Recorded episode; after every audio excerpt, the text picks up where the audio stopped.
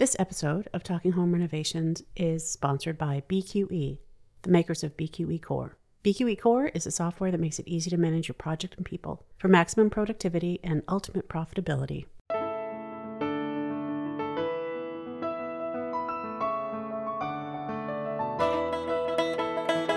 You are listening to Talking Home Renovations with a House Maven. Is it time to renovate your house, but you're worried that you don't really know what you're doing? This is an educational and entertaining podcast that will ease your fears. Or maybe you just love hearing about home renovations like I do. I am your host, Catherine McPhail. I am an architect. I practice in Eastern Massachusetts. On the show, I interview other architects, vendors, contractors, and homeowners to gather tips and stories about home renovations. You learn about materials, systems, sustainable practices, what to expect, what to avoid, and how to make the most of the money that you'll spend on your renovation.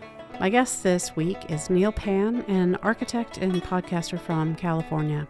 Neil and I met when I was a guest on his podcast, Inside the Apple Studio, where he talks to architects about how they use Apple products.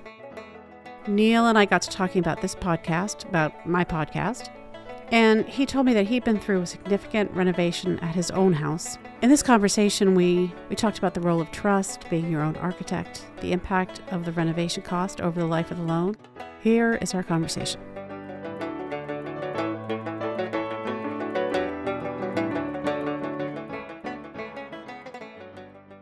Welcome to the show, Neil. Thank you, Catherine. I appreciate you having me on.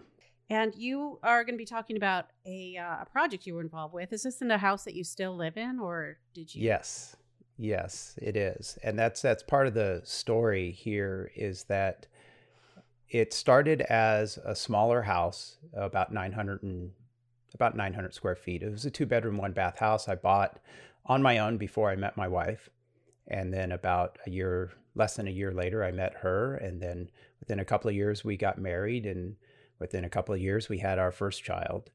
And a two bedroom, one bath house was fine at the time, but we knew we were going to have another child and started thinking about what we could do to uh, improve our living situation because we had a about a 15 by 18 living space and that was about it you know and then mm. two 10 by 10 bedrooms give or take and a single car garage and where the washer dryer, you know, of course, was out in the garage, which was which was fine. It all worked really well when we had only one child. Right. Uh, but even though, or then when we had our second child, we we really had to move forward with getting some more space. I mean, the two kids could have shared a space, and uh, we did actually turn one of the bedrooms into my son's bedroom and moved our desk out into the living space. So we had a dining table, a hutch, a desk, uh, you know, the TV entertainment center, the couch, all in this little 15 by 18 or 15 by 17 space. Mm. And uh, we were really, you know, climbing all over each other. Uh, and and so we started the process in designing, you know, something to to do. And I had come up with an idea of really kind of converting our garage into a master bedroom and bathroom, maybe adding a small little uh, room off the back of the house where it could be a, a laundry space, and then a detached garage. Mm-hmm. And so that was one option, and I I didn't actually draw that one that one up. I, I kind of sketched it up, had an idea, but at the end of the day, we would have ended up, and that would have included a kitchen remodel. But our kitchen was, I don't know, maybe 10 by 12. It, it, you know, it was a small space, not really wide enough to have like a dining space in it. Mm-hmm. And so we still would have ended up with, you know, three bedrooms, each kid having a bedroom, but no real space to have like uh, a desk anywhere. Mm-hmm. We would have ended up with really the same exact living space that we had at the time. And so for that amount of money, and I, I didn't quite cost out exactly how much that particular remodel would have been, uh, but it certainly would have been far less than what we ended up with. And, but at the end of the day, it was like we go through all this trouble and we end up with the same living space that we have right now. Is that really an effective or a good solution for us as, as a family? I mean, we the goal here was to have a space that we could all live in and raise our our, our kids in. Right. So we looked at it and said, well, you know, what other, what else can we do? We need more space. And the particular lot that I'm on, it's it's 50, 56 and a quarter feet. Uh, there's a, there's a little story behind why it's an odd uh, width there. Mhm. It was previously uh, another lot was subdivided and split and and anyway, so uh, and a, and 100 feet deep. But the footprint of the existing house, the idea I had was that we, you know, we're going to stay within that footprint because we really can't expand. We can't go anywhere to the left or the right due to our setbacks. We can't go any far forward. We're actually very close to the back of the sidewalk already. Uh, I think we're like 12 or 15 feet to the back of the sidewalk. So it's, it's the house is already too close. Mhm. And um, while we have some room in the back, uh, that you know, once you put your garage in there, and you got to be able to get out of your garage without without hitting the back of your house, Right. uh, you know that that kind of uh, said we really can't go any further back. And then one of the things we tried to do to save some money was, well, if we keep it on the same footprint, we can essentially keep the same foundation, a lot of the same floor framing. Uh, we did end up. The house was originally built in 1950, so we did uh, keep all the original framing. We did tear up the uh, slatted floor because we had to uh, chop it up so much to put in some additional uh, foundation work Mhm. that it r- wasn't worth keeping, unfortunately. So we put new plywood down over the existing floor framing. And then we did have to build up the foundation around the one single car garage area. So that, that was uh, some new foundation work there. Mhm. But what we ended up doing is actually adding a whole second floor uh, because there was, uh, the, I think the footprint here is maybe 30 by 33 feet. Mhm. So there, there really wasn't a lot of room to do much on a first floor without going up. Right. That makes sense. Yeah. So we went up and we ended up at the end of the day with a house that was uh, or is uh, about 2,481 square feet, give or Okay. take. And It's a good size. so yeah, it's a it's a good size house, and we ended up with uh, what four technically four bedrooms. Uh, we have I have a 15 by 18 office Oh. in the house. Nice. That's just like your old space. That's like your old living space. That's why, yeah, it's pretty much, it's actually in the exact same spot where my master bedroom was in the original house. Oh. so, or what I, what I used as the master bedroom. Um, it's in the back of the house instead of uh, in the front towards the street. Um, and then we ended up with uh, the fourth bedroom being downstairs uh, in the front of the house, which we use mainly as a, a workout room. Uh, We have a treadmill and my wife's Pilates machine and some weights and uh, stuff like that is is kind of in there. It, originally, it was like a guest room or a playroom for the kids, Yeah. and then it's it's evolved over time its use. But it has a closet, and I did design. You know, the, I would say one of the things to think about when you're doing any sort of remodel is how these spaces evolve over time. And you know, we used that front bedroom as a as a guest space. My wife's old futon was in there for a while, and the kids could sit on it, watch TV as a playroom, but it could be used as a guest space. You know, we fold out the futon, people could sleep, and they did. You know, we had guests over from out of town; they would just stay there, and you know, so that that use of that room changed over time. But when I designed the office, I also designed it in a way that I could eventually add a closet to it. Hmm. So the windows are spaced in a in a in a um, in a way that literally a closet could be added to this room, and the house could easily be a five bedroom house okay. because there's a bathroom between the the two bedrooms or the office and the bedroom downstairs. That's a good idea. Yeah, so you know, and then we we looked at it, and you know, talking about uh, how do you utilize space. So we ended up, you know, when I designed it, is the house originally had the the bedroom or the the living space in the front.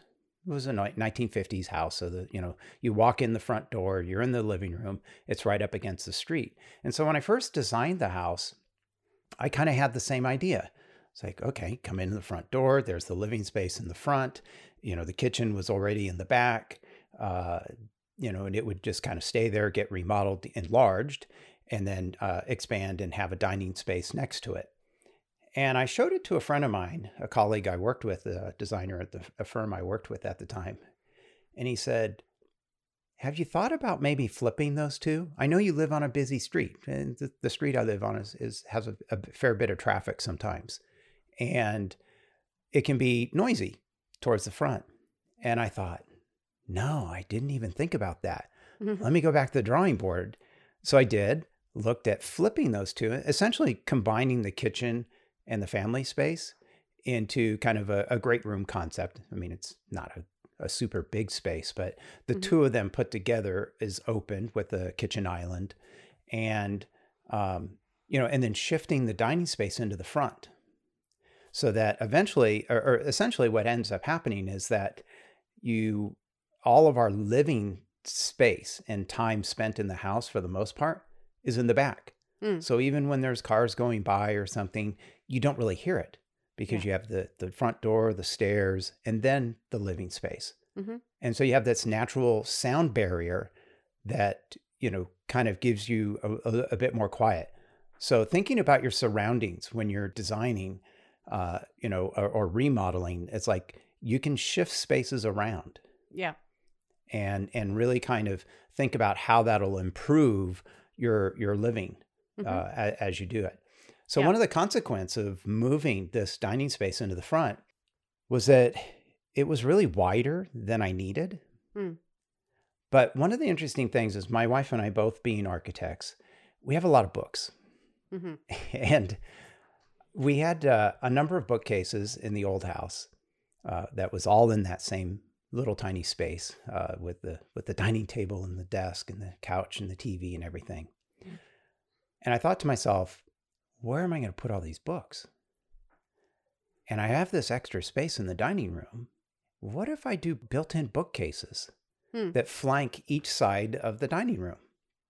And so that's what I ended up doing Nice. is doing built-in bookcases and there's a real funny story behind that is because these bookcases are are these spaces really um, what i ended up doing is i had an over nine foot clear spanning space and i was like how am i going to build a bookcase or build something into the wall because i didn't want any any supports I wanted these things to clear span over Hmm. nine feet, almost 10 feet long, with Wow. no supports in between, and yet support books that'll be just stacked, you know, right next to each other, all, all up on top of each other. Yeah. Quite a bit of weight. Yeah. So I had an idea and I said, well, what if I, and, and I won't say this is my best idea ever, Mhm. uh, because it, it ended up being a lot of work. And, you know, ultimately, if you look close enough, uh, it's really not, um, probably not as nice as I, I wanted it to turn out. okay. But I ended up using, um, what was it? One and three quarters by 14 or one and three quarters by 16 uh, framing members. They were basically, you know, floor joists. And I turned them on their side and then ended up having custom made uh, steel rods uh, and, and steel plates that were bolted to the walls. And then the steel rods were inserted into the uh, the framing members on their side to support them. And the only problem was that the the material itself, the wood, was pretty rough. So I spent a lot of time on my own sanding, puttying, sanding again, Yeah. and you know trying to make these really rough members as smooth as possible. And Mm. I, I probably didn't choose the right the best material for that. Um, but if I was to go back, I'd probably want to do a little bit more research or buy something that had a, a nicer finish on it to Yeah. start with. But did it work But in the end? in the end, it's worked. It's been 14 years. Those those shelves uh, have been stacked with books for all this time, and Mm. there's been absolutely no deflection at all. Wow. well, great. I'd love to see a photo of that if you have one. I do. Actually, a friend of mine is a photographer and an architect as well, and he ended up using. He took some photos of my house, which I'll I'll share with you, Yeah, I'd love that. and uh, ended up having uh, that one shot of the dining room published. Oh uh, wow. Actually, well, so, so, it couldn't have uh, been. the- It couldn't have been. It must have been quite something then. I mean, it might not have been exactly the way you wanted it. Yeah, but well, it it did end up turning exactly. I think the the detailing of it could have been a little better. Mm. Uh, but I think one of the challenges when you're doing any sort of remodel is there's so many things that come up unexpectedly and you have to make quick decisions. And mm-hmm. sometimes you really don't have the time to invest and research a product or find a product uh, that you can use. And I think the over time, the remodel market has certainly become larger than it was 15 years ago. Mm-hmm. And the availability of materials and other things, uh, you know, I mean, Houzz has happened since then. Yeah. And, you know, there's just so many more resources and availability of materials and products that didn't exist 15 years ago. Mm-hmm. And so I think that uh, that helps the situation today uh, much more so than than there was uh, back then. And so I was kind of winging it. In your practice, did you design houses? Was that your specialty, or was it your wife's specialty? In my practice, up until that point, I had worked mostly in the home building industry. Oh, okay. Uh, the firms I had worked for, and then actually, while I was doing my house, I was actually working for a developer at mm. the time uh, that built and uh, owned and operated uh, apartments and single family residences. Okay. And that was mostly uh, my experience. My wife, uh, as an architect, she spent most of her career and still has more in the industrial uh, world. So, house stuff, residential work wasn't her background. Okay. Um, but what helped us was that her background in the commercial and industrial world was picking materials and things like that. And so as a pair, we we worked really well together because that was not uh, working in the home building industry. Usually, the home builders purchasing department, you know, and design departments, to, you know, chose a lot of the materials uh, and fixtures and things like that that went into the houses that we designed. Mm. And so we were kind of more big picture here's a house and here's how you build it and you know creating spaces but then really kind of decorating those spaces or choosing the materials the tile the the materials that went in was more their purview and so my wife was really helpful in picking up that ball uh, that i didn't really have a good background in and and doing that did you hire a contractor or did you contract it out yourself well that's where things get a little more painful. And I think there's some lessons learned here for anyone who's listening. Hmm. So, as I mentioned, I was working for a developer at the time, and this we started this right around the time of the the Great Recession, and uh, not a great timing, of course, um, but actually that we started just before everything blew up in 2007. And so while we were in the process of building this house, everything blew up, mm. uh, and or or right real early in this process. So I ended up hiring a, a person I used to work with um, at the at the developer, and we were both. Uh, well, see, I was still working for them. He wasn't, uh, but he, you know, did did this kind of stuff and had some background in it, and I trusted him. And that's probably my first mistake. But uh, so we did hire somebody to help kind of manage the process. Mm. And I wouldn't say that that was successful. Wow. In fact, it was a complete disaster. Uh, and I ended up finishing the project mm. uh, after he was let go. Yeah. So, um, what I would caution anyone who's listening uh, is that uh, be careful you know, I mean, hire somebody, and even if you think you can trust them, um, I wouldn't say don't, mm. but be be wary and always be cautious. I mean, we had a lot of ex- poor experiences with contractors uh, on the project. Uh, we had a tile guy who was good um, and did some good work, but uh, you know, got to a point where uh, we there was a, a miss up on on an order uh, of the amount of tile, and so we were short, and so he couldn't finish one of the bathrooms, and he ended up quitting. Mm. And we had an unfinished bathroom. You know, so what I'd really caution people that the things that I didn't know or didn't learn is I, I trusted people way too much. And, you know, when it came to contracts and who's responsible for what, uh, and when to pay, when not to pay. Those were all lessons, even though I was an architect and been practicing for, gosh, almost 15 years by then. Um, I hadn't really done the work like this myself. You know, I, I worked for firms um, and developers, so this was not really my my experience. You mean like hiring and, the subs directly? Yes. Or, you know, like yeah, hiring subs or just being aware of the process, mm. you know, of how that all works, what the general really does on the site, what the subs are really doing, who's responsible for what. And I really learned that uh, you have to be pay very close attention and and have a clear understanding of who's doing what for what price and when they're getting paid. Mm. Um, because I prepaid on some things and yeah. then had people leave the job.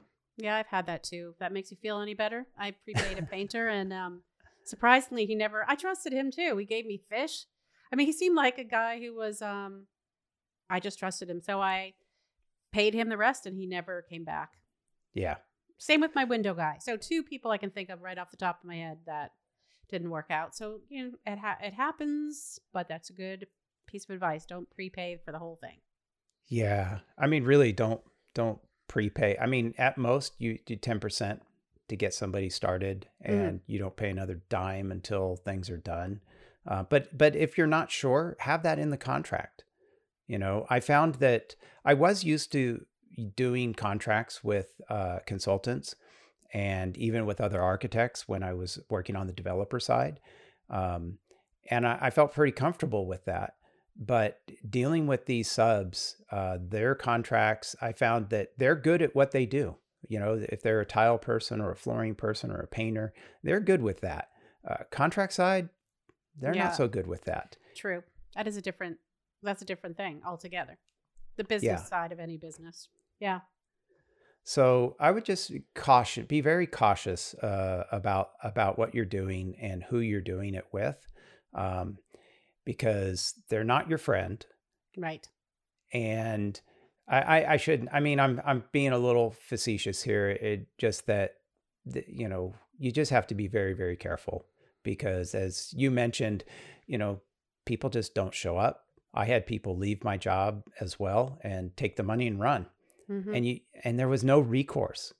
And I mean, in some cases, we're talking thousands of dollars. And if you think about, you know, to think about it, you that's that's a lot of money. You know, a couple thousand dollars is, you know, I don't know. I mean, it, it's it, it's a lot of money. Yeah, it is a lot of money. It starts to feel like not that much money when you keep paying a thousand, two, two thousand, ten thousand, whatever. But still, right? two thousand is a lot of money. If I look at it, sure. I was looking at a chair today and it was sixteen hundred dollars. Like, well, that's kind of a lot of money. Yeah. But on the other hand, we just bought a house, so relatively speaking, it's not that. But you know, you forget, but it is a lot of money. Sure. Yeah. Well, sure. When you're dealing with a remodel that could get into, you know, easily six figures, well into the six figures, um, mm. you know, a couple thousand dollars here or there doesn't seem like a lot, uh, but it really does add up. And now a word from our sponsor. Systems and standard operating procedures. You already know that's how to build a profitable business and find the freedom you want. You need systems and procedures. But you struggle with choosing which systems you need most and how to implement those systems quickly so you can get back to doing what you love most. The Designing Your Business Masterclass series was created by acclaimed architect and business consultant Douglas Teager, FAIA, to help fellow architects and engineers run their firms more profitably while maintaining a healthy work life balance. Douglas grew from a solo practitioner to become managing partner of his 30 plus person firm and then later sold his firm so he can do what he does today, helping architects be more successful at Teager Consulting.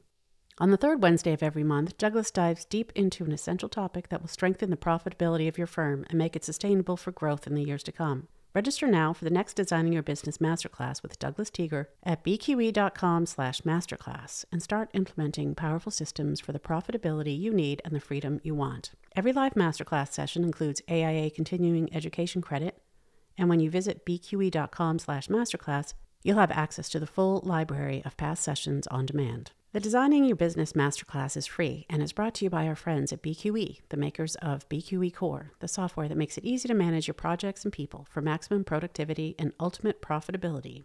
Register now for the next Designing Your Business Masterclass at bqe.com/masterclass. That's bqe.com slash masterclass. Now back to our conversation. Yeah. And I think that was the other thing that really kind of shocked us during the whole process mm. was that it, you know, oh, well, it's just a little bit here and a little bit there. It's like death by a thousand cuts. True. And pretty soon, you know, uh, I don't remember what we spent on this exactly. I'm actually embarrassed to even think about it, but um, it was a lot.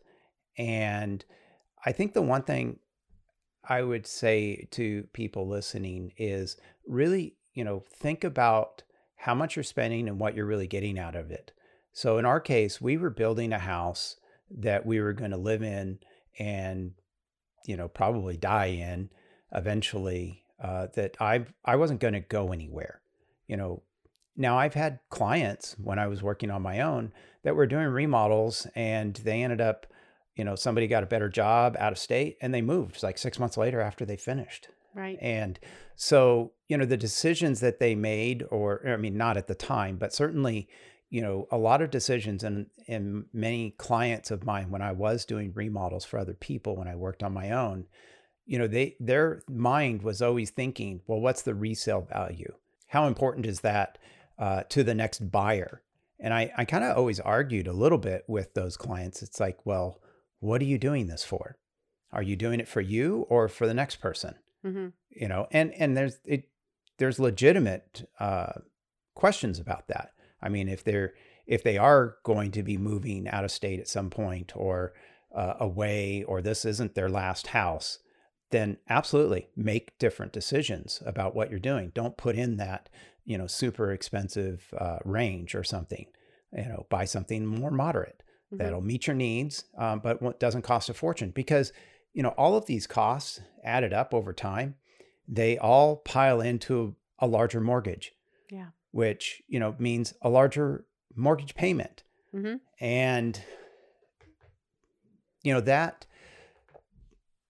those are costs that at the time and this is probably something that as a takeaway for me was something I, I I didn't consider because you know this was 15 years ago and wasn't thinking that what I was thinking was this was a place I was going to stay in. But I didn't consider what that meant to what I could do 10 or 15 years from then. Mm. And what I mean by that is that by making specific choices, maybe buying the higher end fixtures, buying the higher end materials, or whatever it might be, adding a whole second floor, mm-hmm. in my case, yeah. uh, has financial ramifications for your future.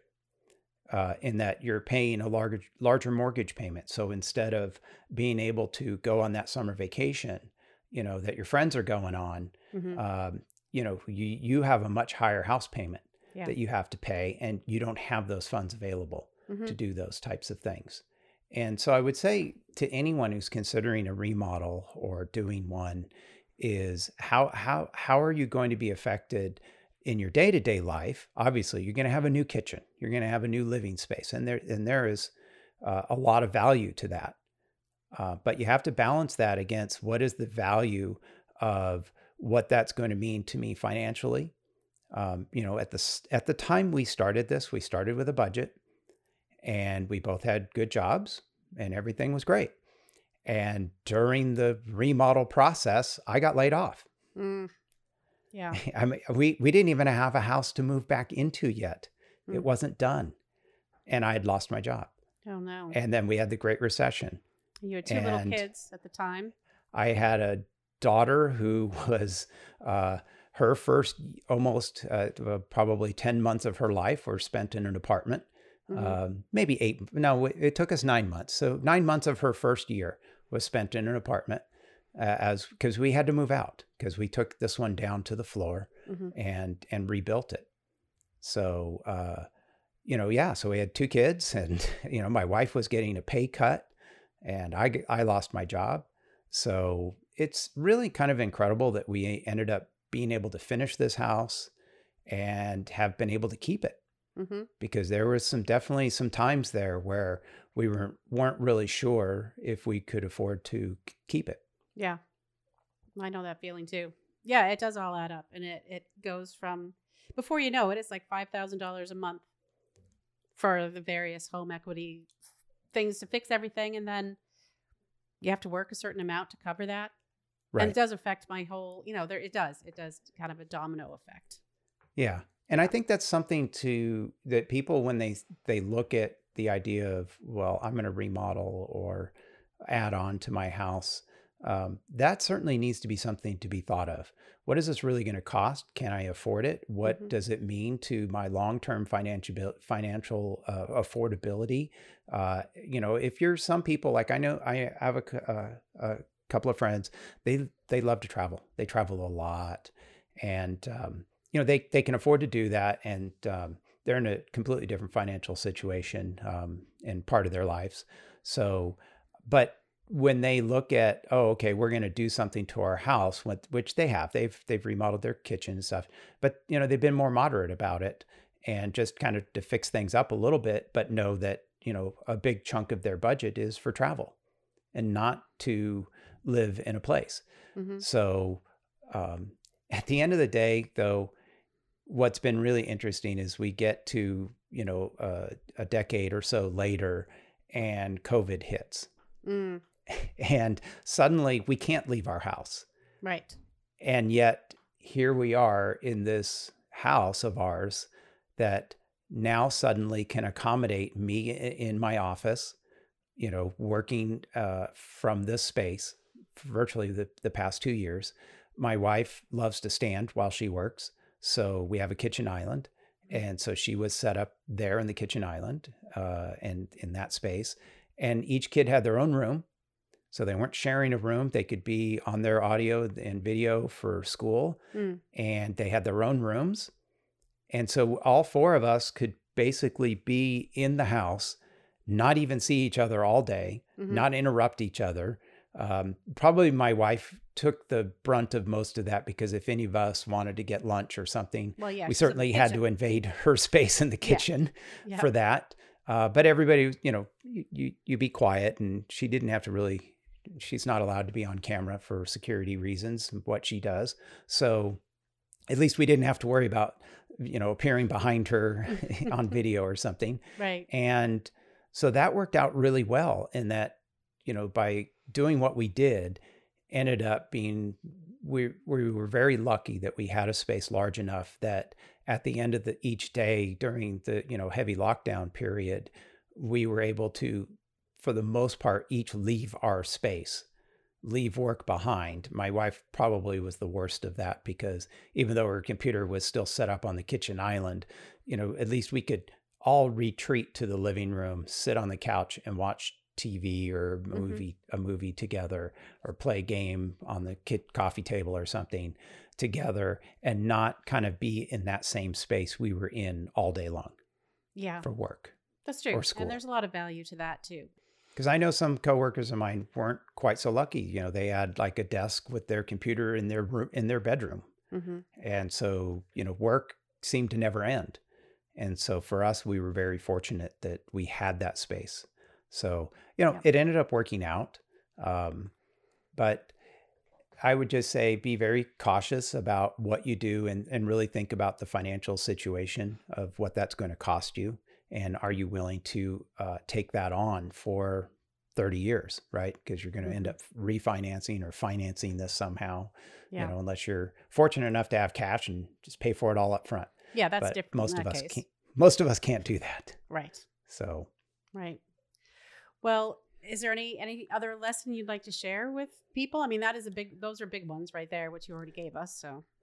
Um, you know, I think there's there there's one other one that comes to mind real quick is that um, we did something kind of fun. So we have in our master bathroom we have a freestanding tub, and uh, originally I was going to have like a tub with tile around it, kind of a base and all of that, and uh, you know what we ended up with was a freestanding tub.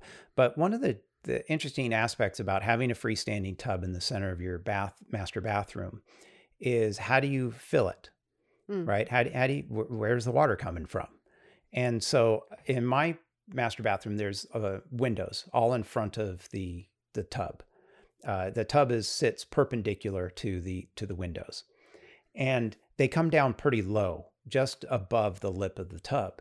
So the idea of trying to put a filler in the wall wasn't an option because the, the windows are in the way. Now, I could have been uh, probably smarter about that and had higher windows, um, but my wife wanted a lot of light. So we have big windows and lots of them. and so I was like, okay, well, how, how do I fill this up? So we started looking at like freestanding uh, fillers that come out of the floor and come up and, and kind of over the top and, and do all that. And they were really expensive. Mm-hmm. I, I don't remember really the details, but I, I know we were looking at maybe fifteen hundred to two thousand dollars for you know Mm. fillers that were all chrome or anodized, you know whatever. And I was like, wow, that's a lot of money to spend on this. And you know we didn't really budget for that. That was you know that was the other thing is we, we kind of had a budget to start with, Mm-hmm. you know, but that budget was kind of built around a lot of assumptions because we didn't get in and start picking fixtures or exact uh, materials until we had already started. Mm. You know, so we kind of had some rough budget numbers for these things, but they were probably way below. You know, that was kind of like if you go to Home Depot and you find the $50 fixture, that's probably what was in our initial budget. Yeah. Yeah. you know but we had more expensive taste. And we also had uh um we also had the idea that we were going to stay here a long time. So and, and we have we're not going anywhere. So we wanted to have nicer things. And so anyway looking at it i was like well i was watching a, a home show no idea what it was but they they showed a bathroom remodel and they had a filler coming from the ceiling. Mm. And I was like, oh, ooh, that's an interesting idea. So we looked into that, and I think that fixture cost like 250 bucks. Oh, that's way better. And so, you know, out of necessity and to save some money, we came up with this idea of okay, we're going to put the filler in the ceiling. And the plumber kind of looked at us cross eyed, like, what the hell? And so we, we had to, the, one of the challenges though was to work at placing the tub underneath the filler in the most optimal way that it would do the least amount of splashing Right. to get all over the floor. So it kind of hits the end of the tub at an angle. Mm. So it, it it it splashes a little, but very not a lot. Mm. Uh, but I would say this: so for our two hundred and fifty dollar roughly investment at the time, there's a lot of wow factor Yeah. because as we were showing our friends uh, and and you know other f- family that came in to see the house after it was done, we'd walk into the master bath and we so we'd say, "So how do you think we fill up the tub?" And they'd all look around. Nobody looks up, and they're like, "We have no idea," because the fill the the actual knob to to to turn the water on is on the back side of the tub on the wall below the windows. Hmm. So at least when you're walking in to the to the bathroom, you can't see it. yeah. And so I would go and crouch over by the by the tub and I'd turn it on. And I was showing it to a real estate agent one time who was coming through, I think she was doing maybe the appraisal or something. And uh, or an appraiser came through and she literally screamed and jumped back when the when this because she was kind of close to the tub and kind of looking ar- looking around and suddenly this stream of one inch wide column of water just comes down right out of the ceiling Mm. and uh, you know there's there's a lot of wow factor for that Yeah, I bet. Is it? What does it look like? Is it? Is it? Uh, um. it looks like a, a a chrome donut Really? So it's just yeah pretty much it's nothing a- on the ceiling. It looks like it could be light fixture or something, and then just water. yes yeah That sounds awesome. Yeah, it's like a four inch round chrome donut with a hole in the middle, a little black hole, because that's where the water comes from. Ah. So it's very unassuming, doesn't stand out, um, but that's where the water comes. Yeah. As It's like That's- a Kohler fixture. That's pretty uh, cool. Most, I like so- that.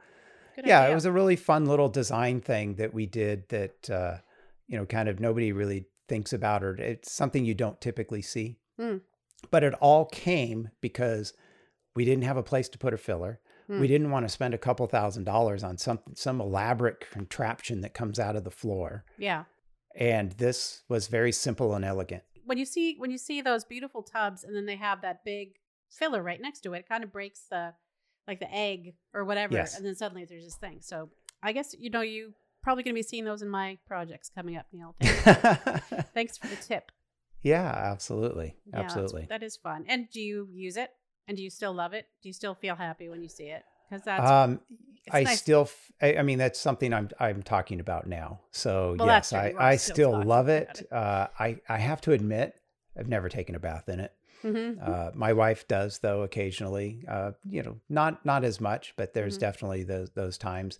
First off, we had two young kids. Uh, Yeah. They're they're teenagers now, so it's a little easier to take some time on a weekend and you know take a nice bath after a long run or something in the in the morning Mhm. on a Sunday or something. So you know we we can afford to or she can afford to do that now occasionally. yeah. Uh, but when you've got two little rugrats running around, uh, there's not a lot of time to to take a leisurely bath. that is very true. So That's true. They do um, look. They look great though. They do, yeah. And in this case, it's it's unassuming and uh, doesn't really. It's not something gaudy that you know is is kind of breaks up the the the flow of the bathroom. Well, thank you for sharing your story, Neil. Sure, sure, appreciate it. absolutely, absolutely. It's it's uh, it's definitely been a, a you know there's there's more parts to this story, um, and maybe some more painful parts, um, because remodels are are really they can be very difficult. Yeah. And when you get taken advantage of, it, it, it can really leave a, a bad taste in your mouth hmm uh, for the industry in general. And so, you know, I'd say that the takeaway here is go in with open eyes and and know that this is going to be uh, a process that you're going to go through. And really, I think that the mistake I, I I don't know if I'd classify it as a mistake, but I was my own architect, Mm. which was really good Mhm. but also had a lot of problems because I had blinders. I didn't always have an advocate in my corner. Yeah. And so I would say hiring an architect who's your third party, who's your advocate, who can speak the language and stand up and defend you and not necessarily be the one who's doing it, you know, because when you're so personally involved, hmm it can be quite painful hmm and you're really lost. And so by having, you know, your architect be your advocate and deal with the contractor and deal with the issues that come up and really kind of run interference for you, you know, is so valuable. Yeah. And, you know, so when you're hiring an architect, it's much more than you're hiring an architect to do the design to help you pick the fixtures and and do all of that, but they're really your advocate. So don't skimp on the construction administration phase of your contract. Mhm. Um, I saw so many people I worked with that wanted to hire me, hired me, I'd do a design, and that was the end. I, Yeah. They'd never talk to me again. And then I'd drive by and see what happened. Ugh, and it'd be like, oh, wait, that's not what I did. Mhm. Uh, that's not what I designed, or that's not the vision that I gave you. Mhm. And and it was because they didn't hire me to do their construction administration right. and to be their advocate. Yeah. And so I think a lot of the problems that I experienced was that I was so heavily involved, I couldn't be that separate advocate. So I'd say the main piece of advice is when you hire an architect, you're hiring them not only for their design expertise, but really kind of to be your advocate to, to help defend you and make sure that that process goes as smoothly as possible. That's true. And it doesn't, in my mind, like you said, everybody I talk to has the same experience that we show up at a project we weren't involved with during construction and it's not what we designed.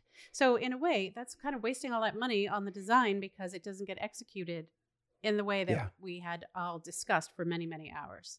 Yeah. So, it just makes sense to protect that investment, but also, yeah, to have somebody there to kind of be a buffer for you. I've had so many upset clients that I had to talk to and make feel better and then talk, you know, try to work things out between the, the contractor and the client. And um yeah, it is nice to have somebody there who can smooth things out in in tough moments. Uh, it take advantage of that uh, Yeah. because that's what you're really you're you're hiring an architect or a designer to do that for you. Yeah. and that- and you don't uh, don't ignore that fact because there's a lot of value, and you'll you'll ultimately get a better product and have a better time through the experience of of your remodel. Mm-hmm. Good point. I like that, Neil.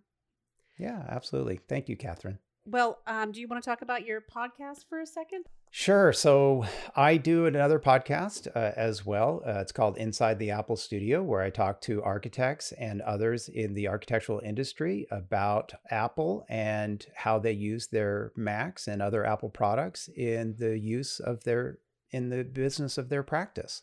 So uh, you can find that at appleforarchitects.com. And you can follow that on Twitter as well as Apple for Arch, A R C H. And you can find me as well on Twitter at NPANN, first name, last, or first initial, last name on okay. Twitter. So if you're looking to find me, if you want to find out some more about uh, uh, my remodel or some things that, uh, that I did in this that we didn't discuss, uh, feel free to reach out. When Neil and I were talking after the recording wrapped up, he brought up a good point, which was that he had initially had prices from contractors who were about an hour and a half or an hour outside of his area. So that means that their prices were lower, but in the end, having to commute all that time to and from the job site eroded kind of a sense of goodwill, maybe on their part, in terms of wanting to come back for a little thing to make it right, that, that sort of thing. His advice was to look into local contractors whenever you can. Thanks again to Neil for coming on the show. Thank you to BQE, the makers of BQE Core, for their support of this podcast episode. Visit bqe.com slash masterclass to register for the next Designing Your Business Masterclass. Thanks for listening. I hope you subscribe to this podcast. If you don't, please head over to wherever you get your podcasts and subscribe. And if you have time to write a review, that would be so helpful. Please contact me for any reason at thehousemaven at talkinghomerenovations.com. I love to hear from people. This podcast is a member of Gabl Media, which is the largest AEC network on the planet.